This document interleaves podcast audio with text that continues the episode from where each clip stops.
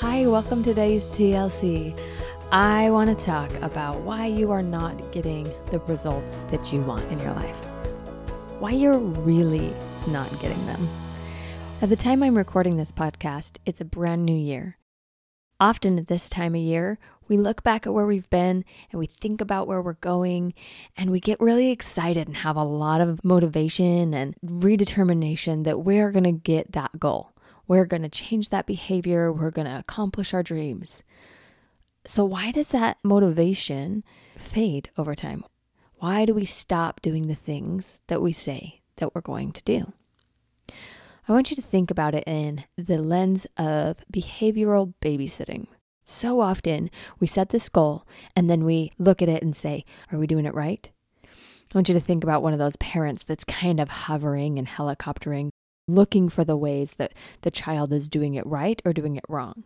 And they might praise the right a little bit, but they'll definitely point out the wrong like a kid who brings home their homework and the parent skims it to point out all the things they got wrong because they want them to succeed. They want them to do the homework and get a good grade.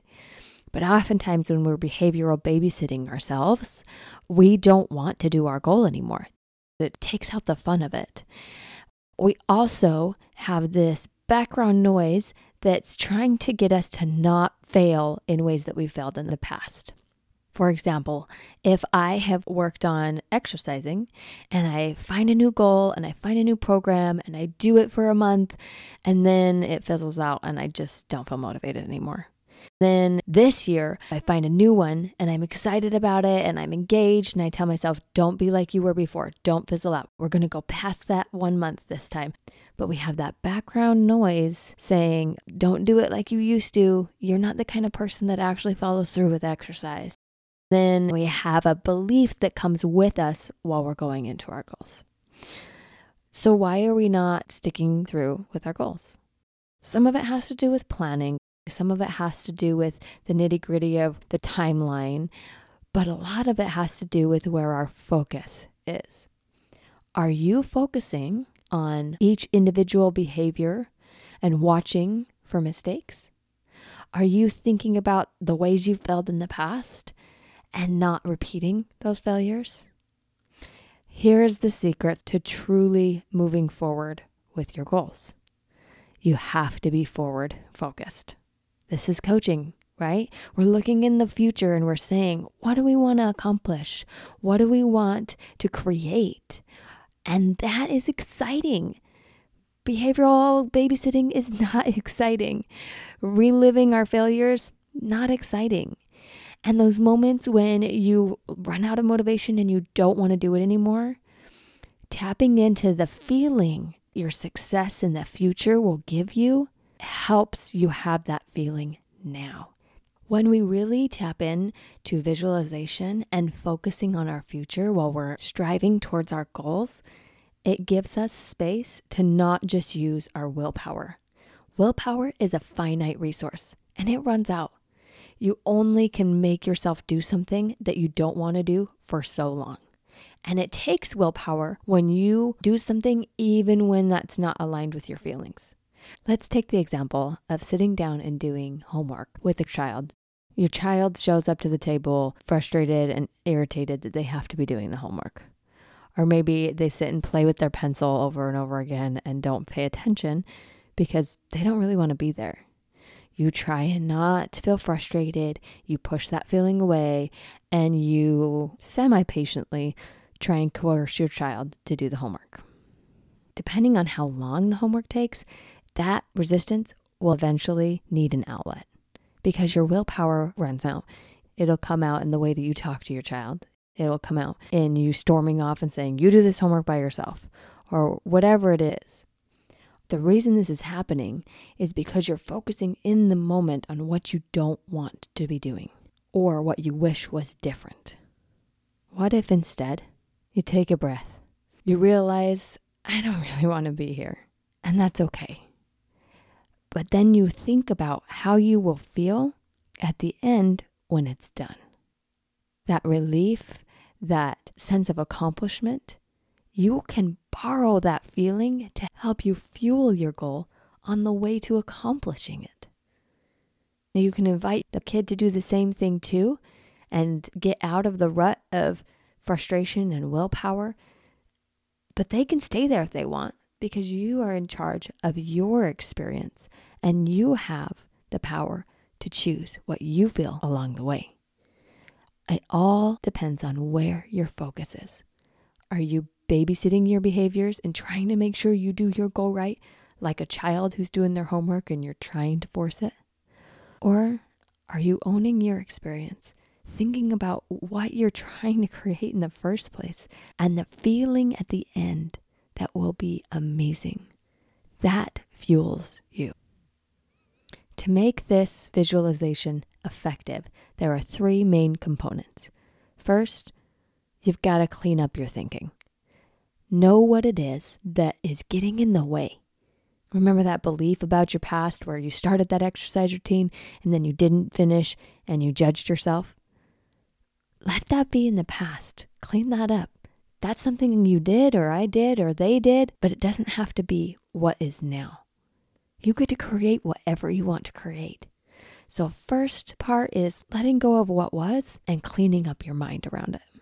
Find where the little lies are. Like, it's taking forever for me to accomplish this. Well, is it really taking forever? What have you already accomplished? Can you focus on the parts that are going to fuel you forward? Let go of the little lies that think that they're useful because they're trying to hate you into changing. We don't change out of frustration. The feelings that drive change that accomplish goals don't include frustration, self judgment, and negativism. They include dedication, willingness, clarity, self love, patience, kindness, connection.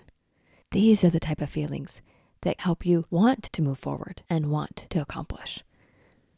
So, first, clean up your mind. The second component to make visualization work is you have to have a clear visual of what you actually want to create. So often we say, I want to finish this project, or I want to lose that last 10 pounds, or I want to have a better relationship with this family member. And we leave it really surface and kind of ambiguous as to what that really means.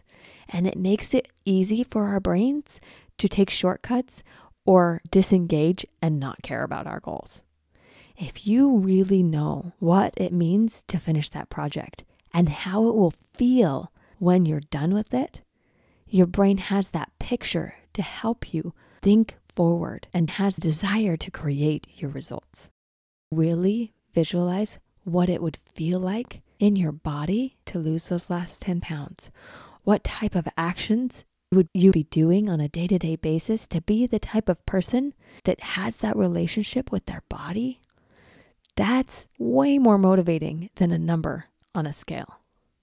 And when you think about that family member, that your goal is to have a better relationship with them, your brain's going to want to tell you all the ways you failed in the past and want to use fear as a motivator to not go there again and to change.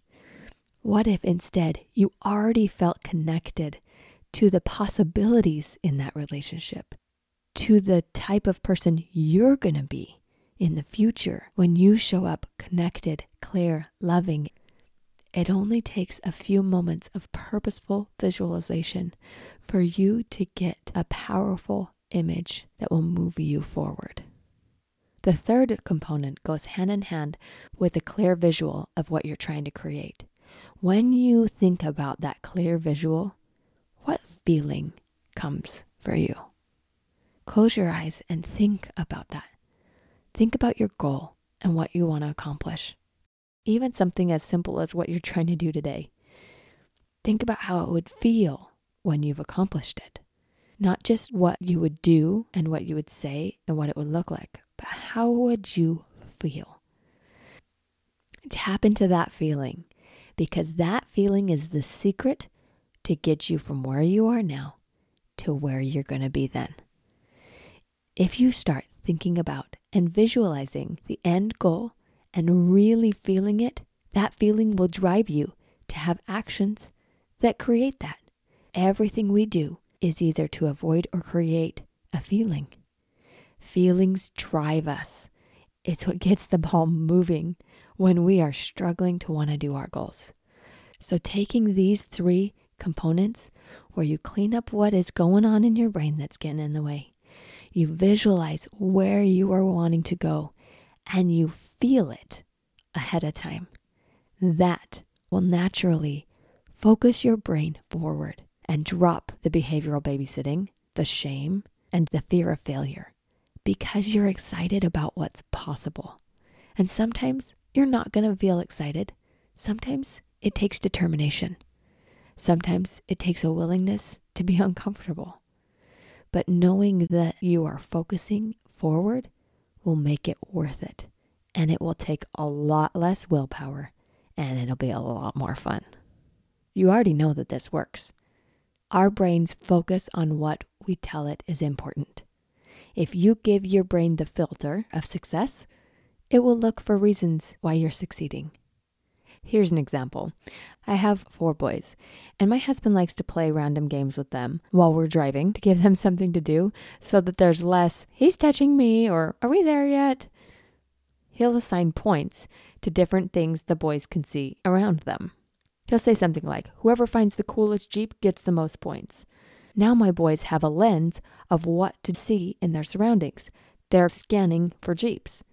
And as I'm passively watching this happen, guess what my brain sees everywhere too? Jeeps.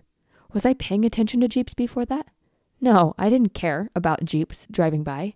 But once I give it that filter, once I have awareness that this is what we're looking for, I see it all over the place.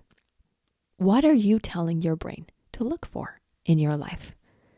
Failure? Success? Behaviors from your past? Or possibilities from your future?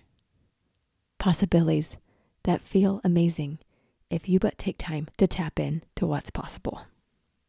And this is possible, but it is a little bit difficult to do, I'll admit. You have to take purposeful time to do it.